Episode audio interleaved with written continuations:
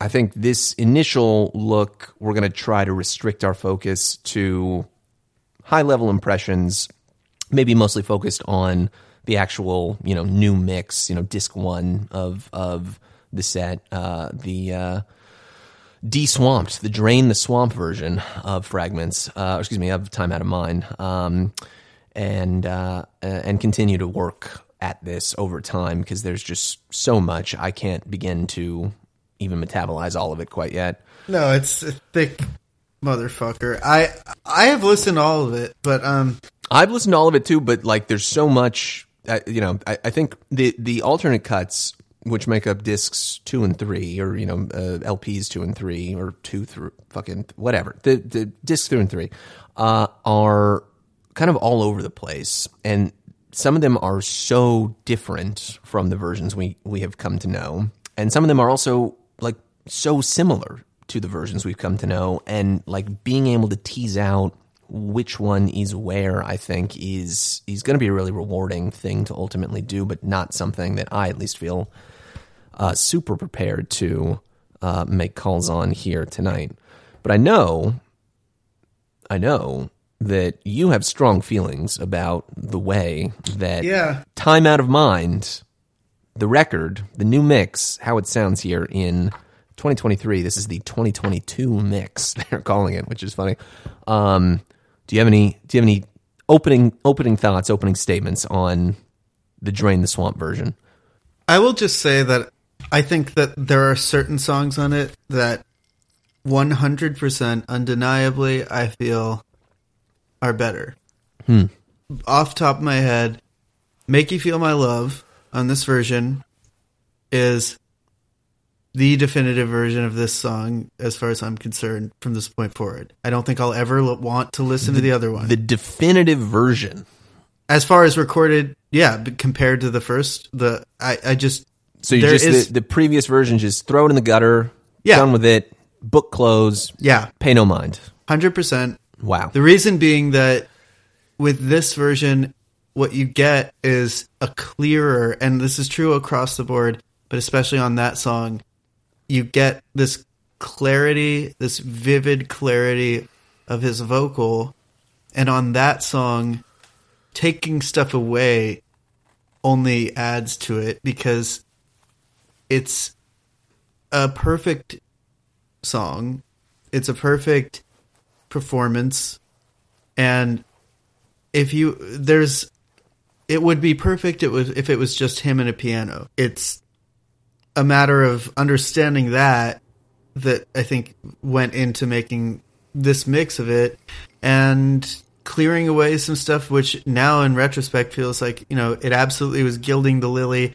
And i think making this song feel genuinely um, a little bit corny where it really wasn't like the performance isn't. And there were certain things that just would have overall i feel like for another artist the things that daniel lanois offered would have been like a saving grace. They would have been you know magic as a producer to come in and be able to offer these things that give such depth and texture and generally would have been incredibly positive. It's not they're not bad.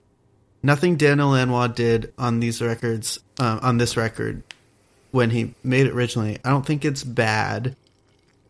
But when you're talking about doing that to Bob Dylan, there are moments when it becomes inappropriate.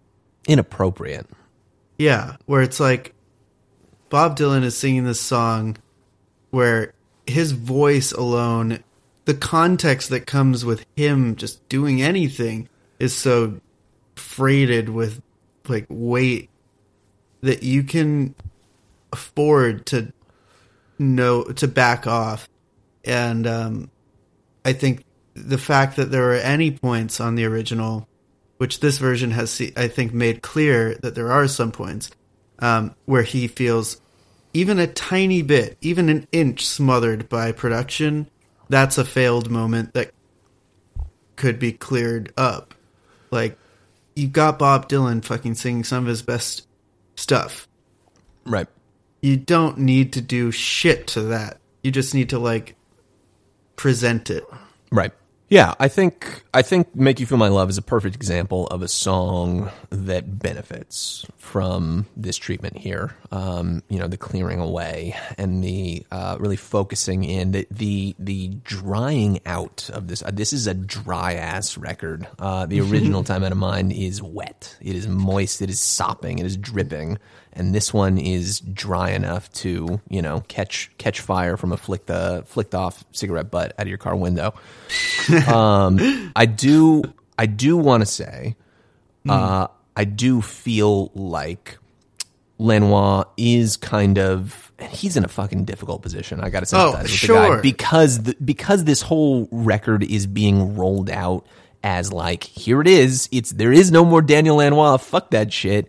And he's been trotted out like he was just on Visha show uh, and he's done other a couple other interviews as well. And he's got to just like make a case for himself, but then also not put down this new this new set. He's just the guy's in a tough position. I feel for him. It's yeah.